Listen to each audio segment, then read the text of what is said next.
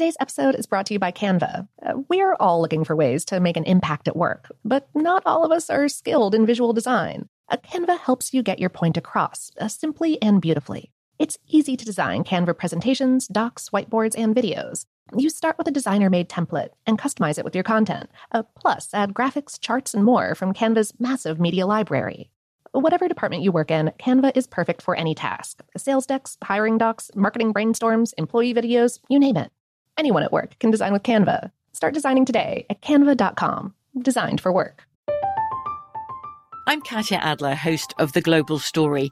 Over the last 25 years, I've covered conflicts in the Middle East, political and economic crises in Europe, drug cartels in Mexico. Now I'm covering the stories behind the news all over the world in conversation with those who break it. Join me Monday to Friday to find out what's happening, why, and what it all means. Follow the global story from the BBC wherever you listen to podcasts. This episode is brought to you by Technically Speaking, an Intel podcast. When you think about the future, what kind of technology do you envision? Whatever the future holds, artificial intelligence will undoubtedly be at the heart of it all. Join Graham Class as he hosts season two of Technically Speaking, an Intel podcast, and hears from the minds transforming healthcare, retail, entertainment, personal computing, and more with the help of AI. Tune in every other Tuesday and explore the latest technology that's changing our world today and creating a more accessible tomorrow.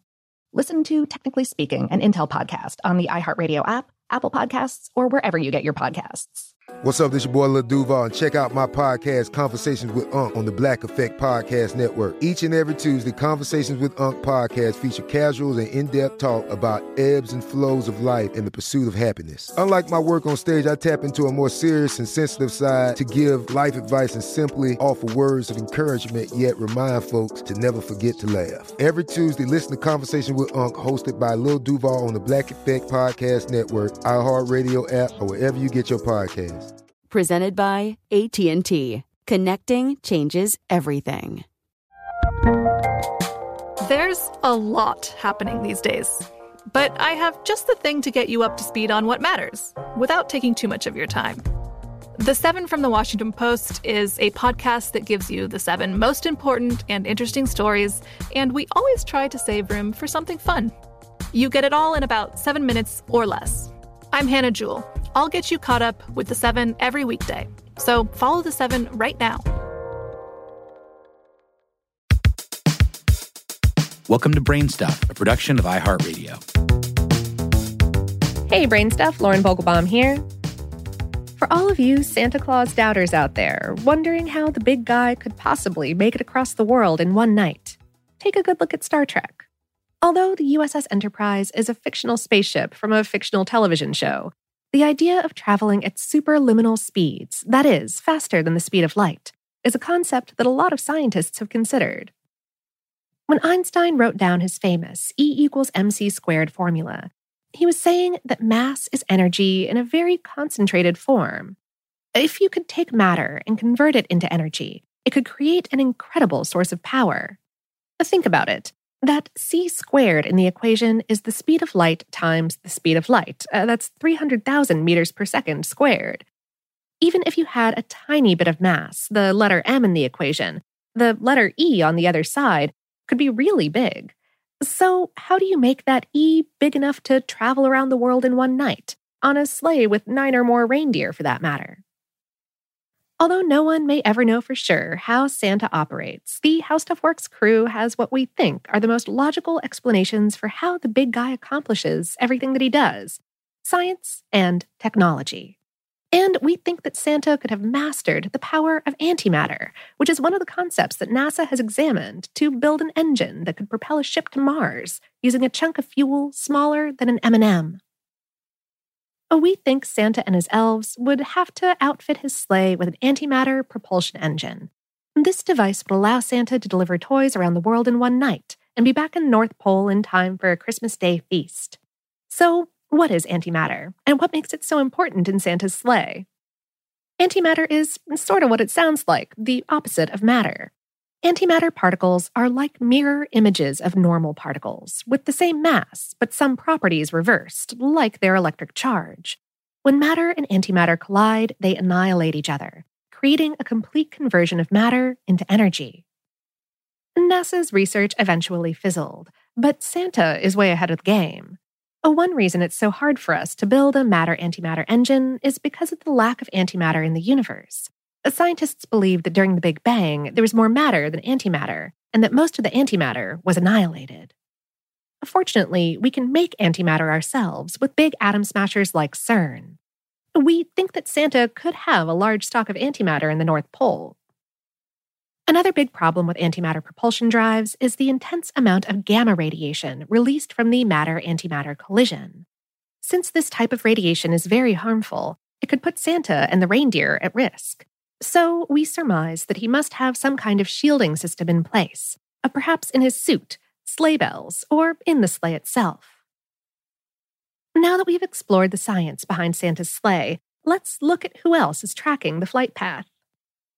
The North American Aerospace Defense Command, or NORAD, is a military organization run by both the United States and Canada, and its job is to monitor all possible aerial attacks coming into North America.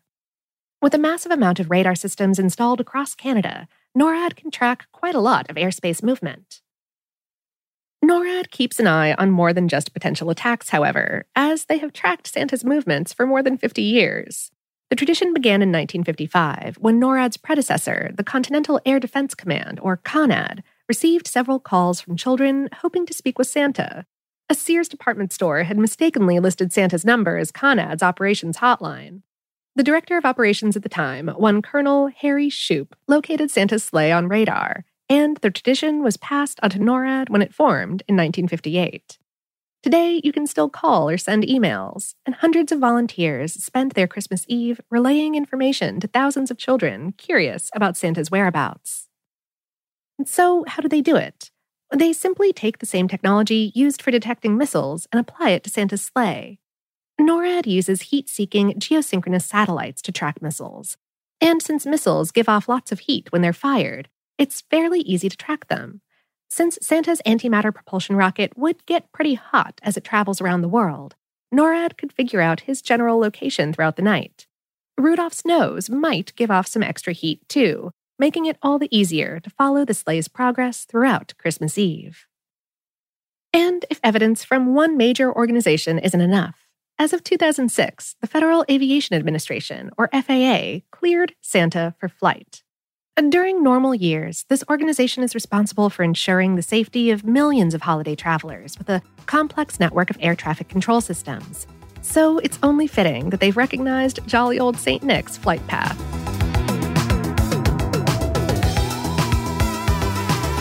Today's episode was written by John Fuller and produced by Tyler Klang. For more on this and lots of other curious topics, visit howstuffworks.com. Brainstuff is a production of iHeartRadio. For more podcasts from iHeartRadio, visit the iHeartRadio app, Apple Podcasts, or wherever you listen to your favorite shows.